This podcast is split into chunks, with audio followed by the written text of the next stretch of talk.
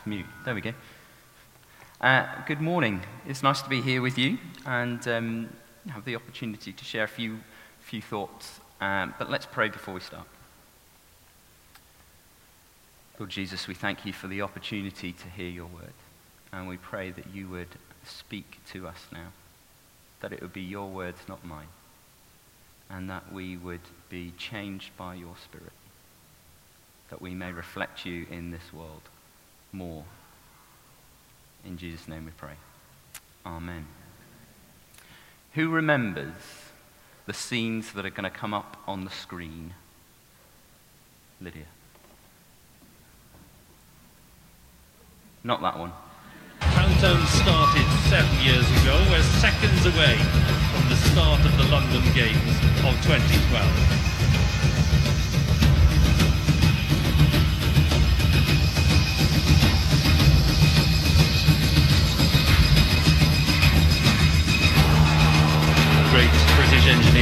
Isambard Kingdom Brunel was played by Kenneth Branagh.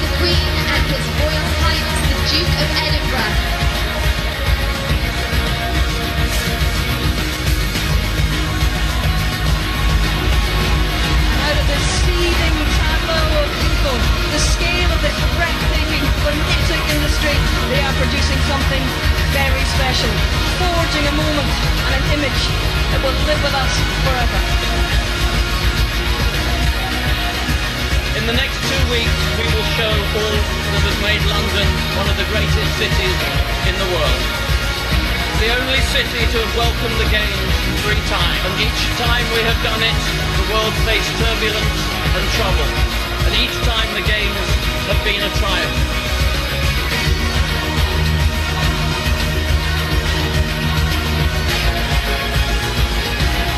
To everyone in this stadium attending our opening ceremony, to every athlete waiting, ready, prepared to take part in these games. Everyone in every city and village in the world watching as we begin. Welcome to London.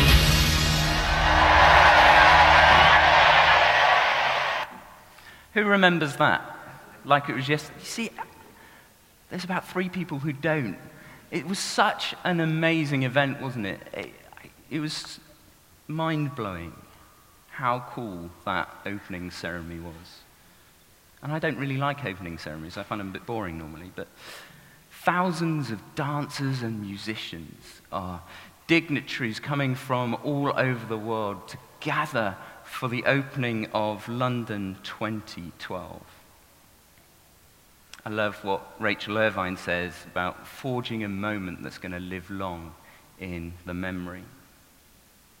In our reading, King Nebuchadnezzar had gathered an Olympic opening ceremony ensemble of musicians, an Olympic opening ceremony number of dignitaries from all over the world to witness and celebrate the dedication of this new, immense, 60 foot tall golden statue, which he had set up on a plain so that it could be seen from miles around.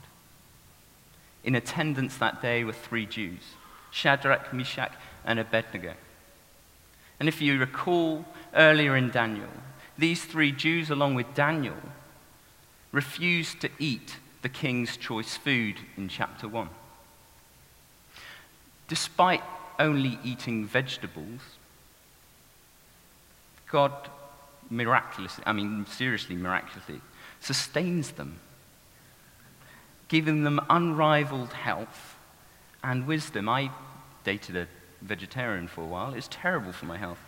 You know, anyway, um, the king is so impressed with uh, their understanding and their knowledge that he promotes them to privileged positions in his civil service. And so, as important members of the civil service, they have to go to this dedication to see this statue unveiled. It was to be the most impressive statue these exiled Jews would ever see, dedicated in the presence of more dignitaries from more countries than they could ever envisage. At a ceremony heralded by the most spectacular music ensemble they would ever hear. Nebuchadnezzar was, in the words of Rachel Irvine, producing something very special, forging a moment and an image that would live, long, that would live with them forever. It was for those in attendance that day as impressive an event as perhaps the London 2012 opening ceremony was for you and I, or for at least those of us who remember it. And the ceremony started with a Sebastian Coe like speech. Everybody, everybody in attendance, bow down and worship the statue when you hear the music sound. And if anyone fails to bow down and worship that statue, then you'll be thrown into a fiery furnace. Suddenly, this great ceremony has become a whole lot more sinister, a whole lot less Olympic Games, a whole lot more Hunger Games. Shadrach, Meshach, and Abednego are stood in this huge gathering, surrounded by colleagues, state dignitaries, facing this statue. The music sounds. Everybody bows down around them. But for these three Jews, to participate would be to deny their God. It would be to deny the God who had sustained them when they only ate vegetables. Just imagine the pressure that they would have been under. The pressure of the awe inspiring event that they were attending.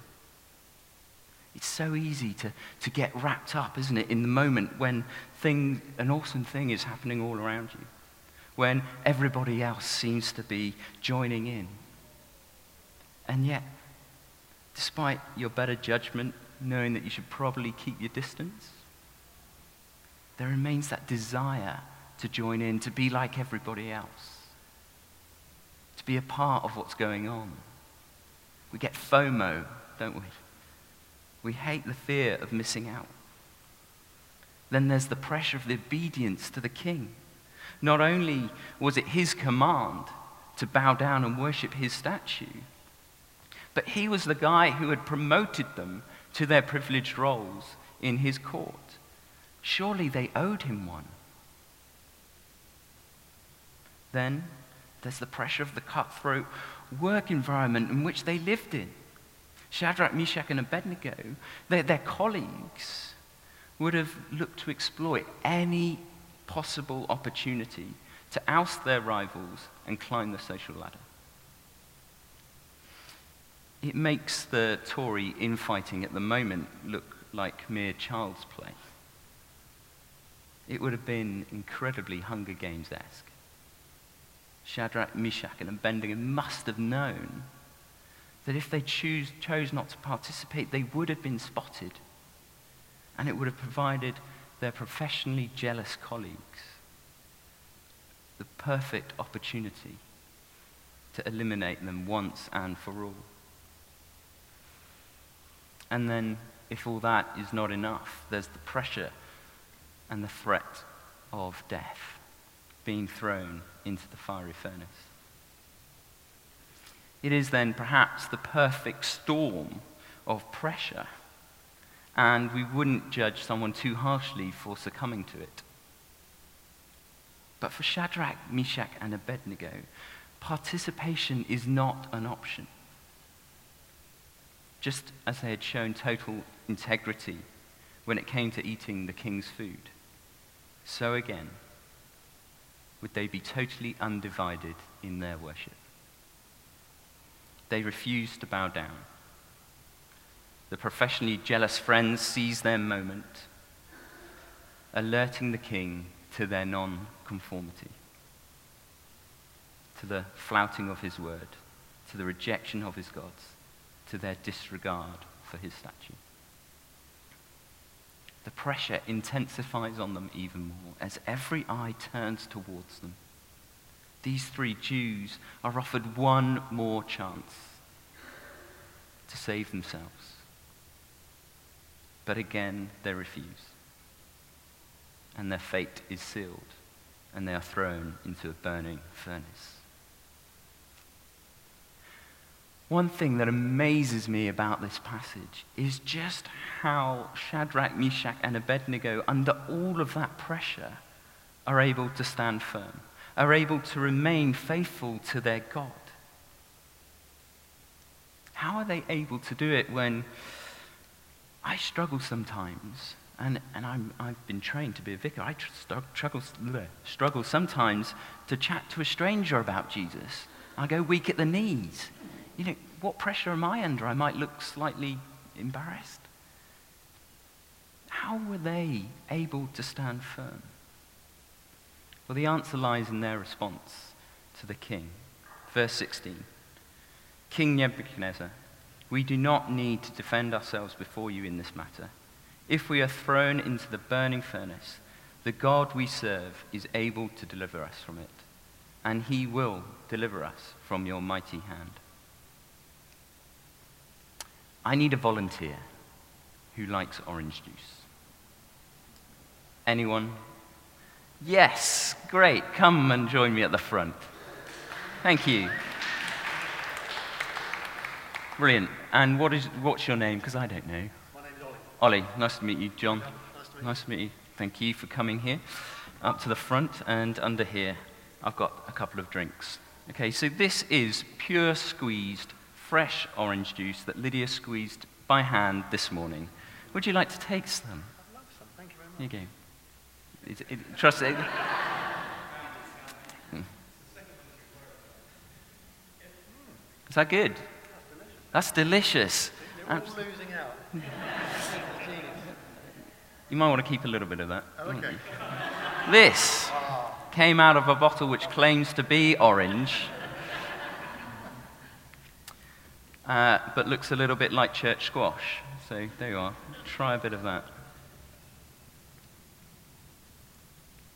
Can I get my kids? It's, it's not so good, is it? It's weak, flavorless. If you had a choice, what would you spend your money on?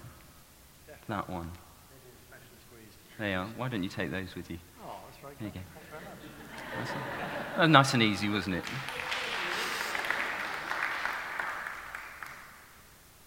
The freshly squeezed orange juice is good.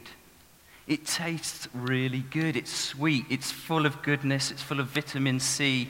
It's full of flavor. we'll come to that later. Um, whereas the church squash, as I'm going to call it, is weak and tasteless. I mean, if I had a bucket, it's probably worth spitting it out.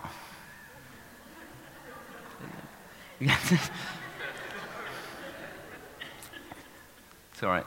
God's got your number. The God of Shadrach, Meshach, and Abednego, the God that they knew,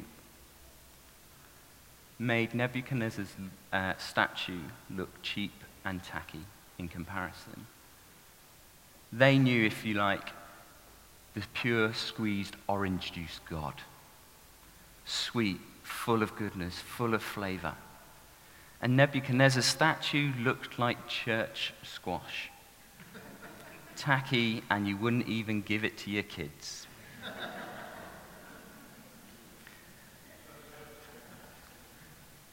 God's got a lot to work with, hasn't he? They knew that their God may be trusted to protect them. Not in some hope against hope way, but in a confident way, based upon what God had already done. Time and time again through their story, through their people's story, God had shown favor and God had rescued them. Remember, He saved them from slavery in Egypt. He was the one who sustained them when they only ate vegetables. This God could do anything. But more than this, they knew that their God was with them, that He stood with them when trials came, and that He had power far greater than Nebuchadnezzar, his gods, or his statue. So they had no doubt when they turn to the king and say, Our God can save, save us from your hand. Because they had no doubt that their God could do that. And as we read at the end of our little chapter, God does exactly that. He stands with them in the fire. And Nebuchadnezzar eventually calls them out. And they are saved from the flames.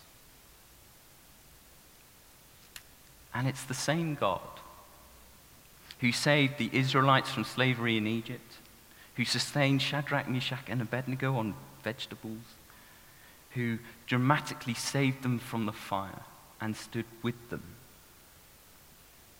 who offers to stand with each one of us today in our trials and in each moment. And perhaps this morning, there's an opportunity for us to be reminded of that.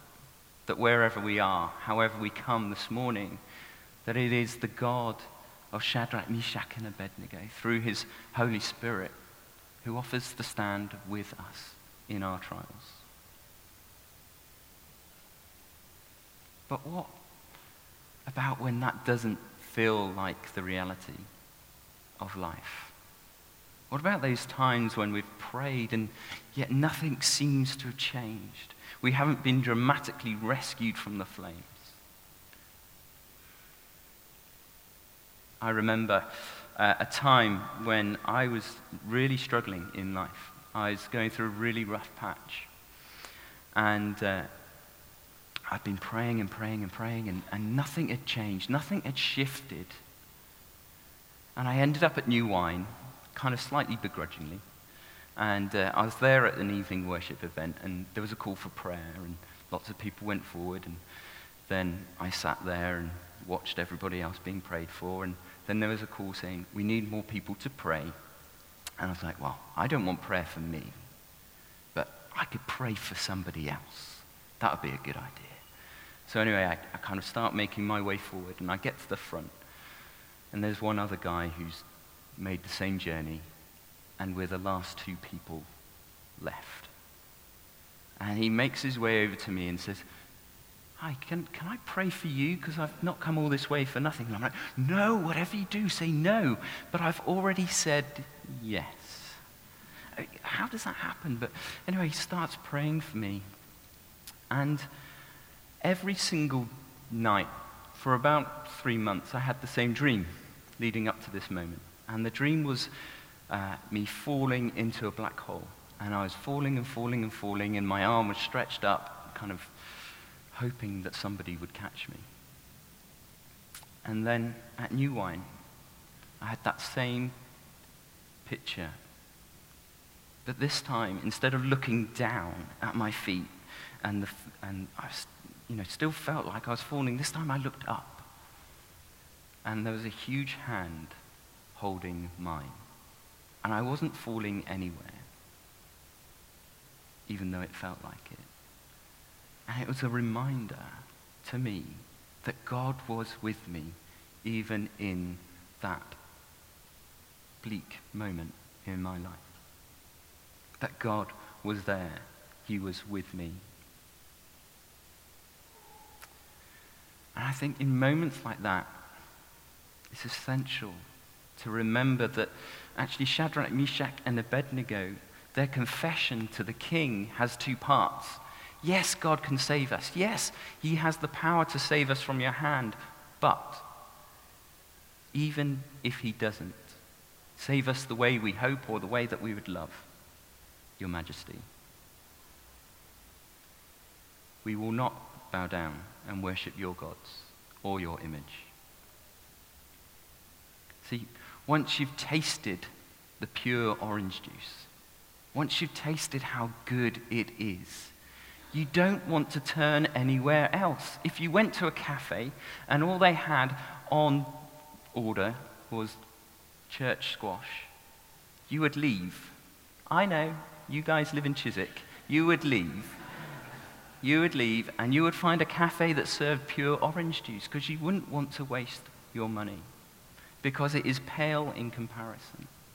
And that is the confession that Shadrach, Meshach, and Abednego make to the king. It's we don't want to taste church squash. We know that our God is pure orange juice, and that's all we're interested in. Whether or not he chooses to save us the way we want. But we know whether he saves us the way we want or not, he is there with us in this moment.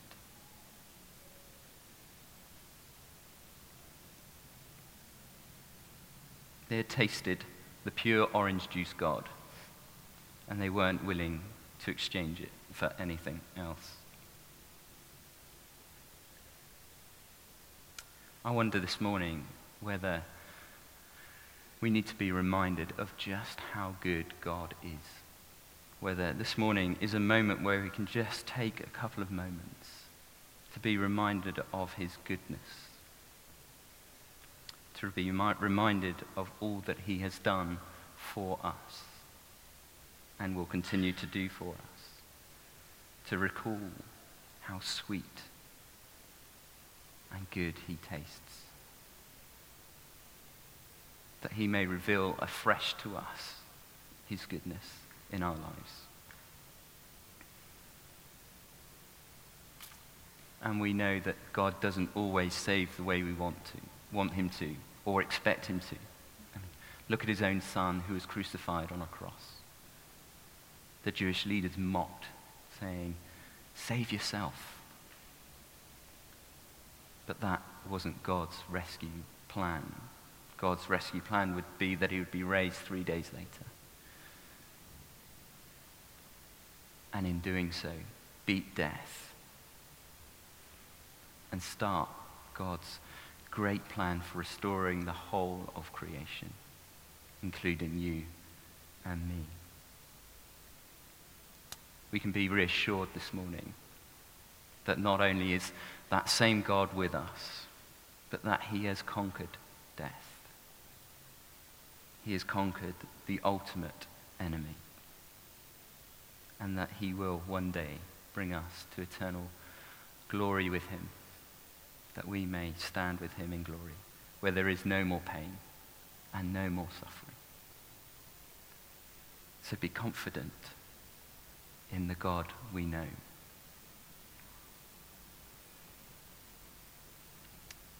May you be reminded this morning that it is the same God who is with Shadrach, Meshach, and Abednego who is with us today. And he is good. And he wants to be with you today, wherever you come, where, however you've come, he wants to be there and share in those moments. So maybe just take a moment and pause. Reflect on where your life is at. And invite God afresh into that and say, God, I, I want to know your goodness in this moment now. I want to be reminded how good you are. So that when I'm tempted to try the church squash, I can say no and stand firm.